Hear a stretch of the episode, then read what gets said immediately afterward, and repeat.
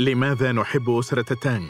دعونا نستكشف السحر الفريد لأسرة ينظر إليها كونها أعظم أسرة إمبراطورية في تاريخ الصين الحلقة السابعة عشرة الرسم في أسرة تانغ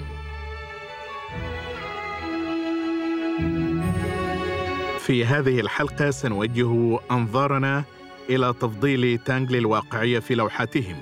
معكم أسامة مختار في هذه السلسلة الصوتية التي سنتعرف فيها على أسرة تانغ ونحاول اكتشاف كيف وصلت إلى القمة وأصبحت الدولة الأكثر ازدهارا وترابطا وابتكارا في العالم وكيف تمتعت بإرث غني ومؤثر لا يزال قائما حتى يومنا هذا.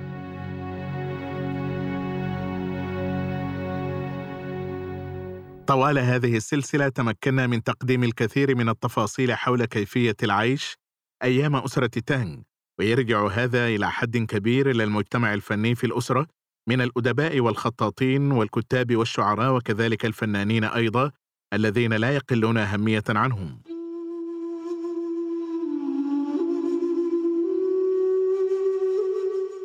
تعد القطع الأثرية الفنية المتبقية من تلك الفترة كتالوج لا يقدر بثمن لكيفية عيش الناس آنذاك وما يعتقدون أنه مهم وما يرتدون وأكثر من ذلك بكثير تؤرخ الرسومات المتتالية حياة أسرة تانغ وما أحبوه ولا يمنحنا نافذة رائعة على عالمهم فحسب بل يلهم أيضا الأجيال اللاحقة والشعوب في الأماكن النائية هل فعلوا ذلك بوعي؟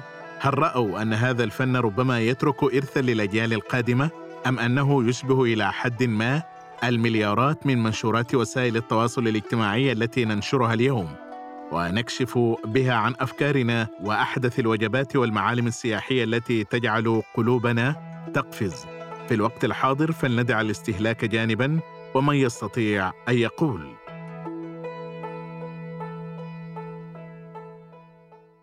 يشير الأكاديميون إلى نوعين من الرسم الواقعية والرسم الحر. في أوروبا جاء الرسم الحر في المقام الأول كتعبير أساسي عن الإيمان. لم يبدأ الرسامون الأوروبيون الانغماس في الواقعية ثم التفوق فيها حتى عصر النهضة. كان الأمر على العكس من ذلك في الصين.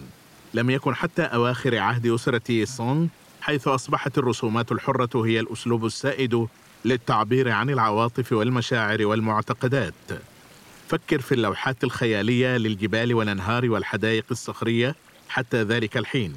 كان ينظر إلى اللوحات على الأرجح على أنها لقطات سريعة وشرائح من الحياة أو لحظات. تنتمي أسرة تانغ بشكل أساسي إلى عصر النبلاء. أحب النبلاء الرسم الواقعي حيث سمح لهم بإظهار قوتهم وممتلكاتهم أكثر بكثير من مجرد صورة جميلة للمناظر الطبيعية. وكانت إحدى المشكلات الرئيسية في اللوحات الأوروبية المبكرة هي المنظور. ولكن تم حل هذه المشكلة منذ فترة طويلة في الصين. ربما تعرف العمل الشهير على طول النهر خلال عيد تشينغ مينغ للفنان تشانغ تسه دوان من أسرة السونغ. كان يستخدم تقنيات مجربة ومختبرة لإنشاء بانوراما واقعية ثلاثية الأبعاد. ضع في اعتبارك أيضا محاربي جيش التراكوتا والخيول. تم تشكيله وسبكه بصورة فريدة. كانت هذه المهارات موجودة منذ عهد أسرة تشين قبل حوالي 800 عام من عهد أسرة تانغ.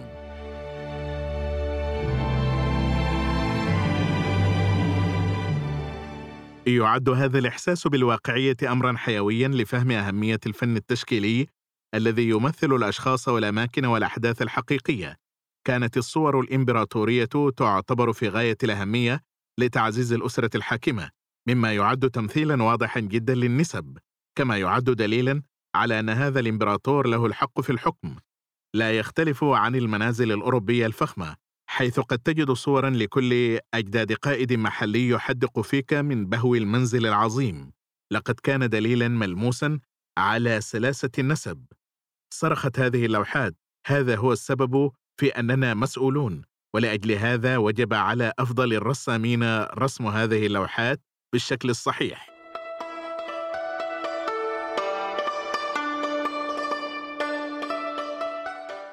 بعض أكبر الأسماء في زمن تانغ كانت وو داوسي الذي يعتبر أحد أعظم أسياد القرن الثامن يعد أسطورة بمعنى الكلمة.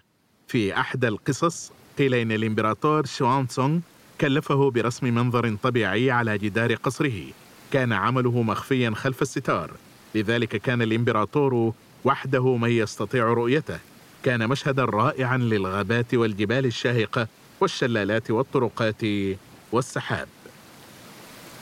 في أحد الأيام دعا ووداتسي الإمبراطور لزيارة كهف في اللوحة قائلا إن الروح تسكن في الداخل. صفق بيديه وفتح الكهف.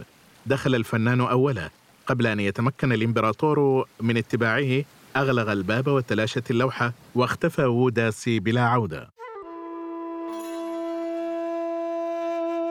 كان يان لي بان رساما ومهندسا معماريا صمم مع شقيقه أضرحة تانغ الإمبراطورية. ربما كانا مسؤولين عن ستة خيول حجرية مشهورة أمام قبر تاي سونغ في تشاولينغ والتي ظلت من أفضل الأمثلة على نحت تانغ البارز المبكر. كما قام بتصميم الأزياء الاحتفالية وبناء القصور والجسور والسفن للأغراض العسكرية أصبح رئيسا للوزراء مرة واحدة وكان أيضا رسام البلاط الرئيسي لثلاث فترات. كان أحد العوامل المشتركة بين رسامي تانغ العظماء فيما يتعلق بالأباطرة أنهم كانوا واحدا منا النبلاء. تميز كل كبار رجال الحاشية بنظرة ثاقبة مميزة في الأمور الواقعة في قلب ثقافة تانغ. كانوا شغوفين كل الشغف برسم كل التفاصيل بنسبة 100% مثلما قد نتوقع في أسرة عاشت من أجل القواعد واللوائح كان على اللوحات أن تتوافق مع معايير معينة حتى ينظر إليها على أنها رائعة حقا. والأهم من ذلك أنه يجب أن يكون لديها سمات روحية مثل أن تكون تعبيرية تحتوي على رسالة.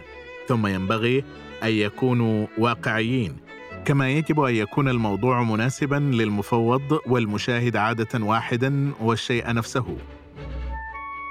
كما ذكر في الحلقة السابقة من السلسلة الصوتية كانت الحدود بين الباحث والموظف والفنان والعسكري غير واضحة. وقد أثر ذلك على محتويات اللوحات التي تلبي أذواق النبلاء. على غرار الأرستقراطية في جميع أنحاء العالم أحب نبلاء تانغ الخيول. ربما يكون من المفهوم أن أفضل رسامي الخيول في أسرة تانغ مثل تساو با الذي كان مسؤولا عسكريا ووي ووتيان رسام الخيول الشهير خدم كجنرال في عهد الإمبراطور شوان سونغ غني عن القول أنهم رسموا جميعا خيول الحرب بدلا من خيول الزينة.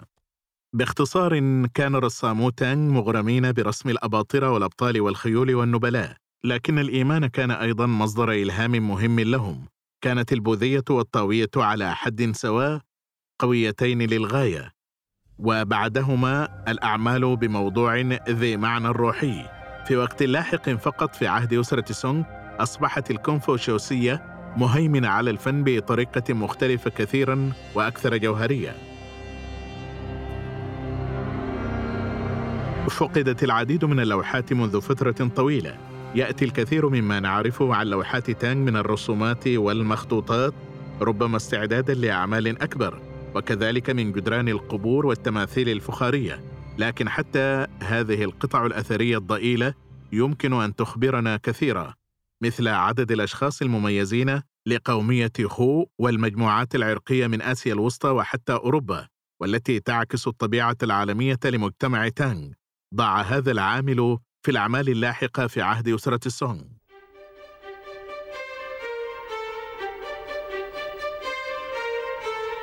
بالإضافة إلى ذلك يمكننا أن نرى عددا كبيرا من صور الإناث في لوحات المقابر والتماثيل الفخارية واللوحات اللفيفة والخطوط من لوحات أسرة تانغ والتي تعد للأسف نادرة نسبيا في التاريخ على سبيل المثال من خلال اللوحات الجدارية في المقابر يمكنك رؤية التغيرات الجمالية التي تشمل النساء ومظاهرهن وملابسهن.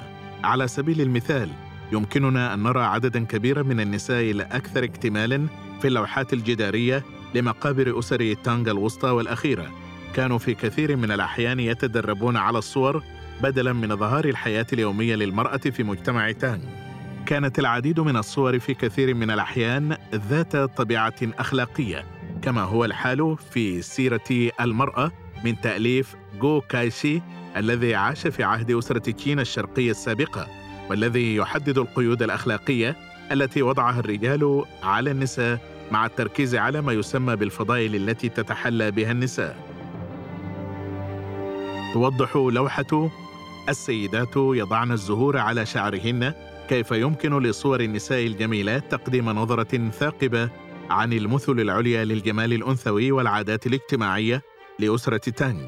تعرض خمس سيدات في القصر وخادمة يستمتعن وسط مشهد حديقة يلعب اثنتان منهن مع كلب لطيف ويناغشانه بمنفضة الغبار.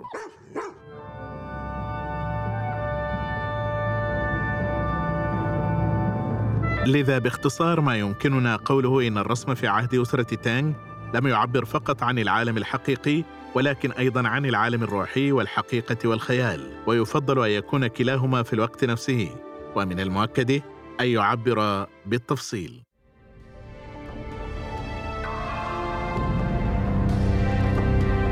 علينا أن نعتمد على عدد محدود من اللوحات والمخطوطات وجداريات القبور والتماثيل الفخارية التي بقيت على مر العصور مما لا شك فيه أنه كان هناك عدد من اللوحات أكثر من ذلك بكثير في وقت ما لكنها ضاعت بين صفحات الزمن.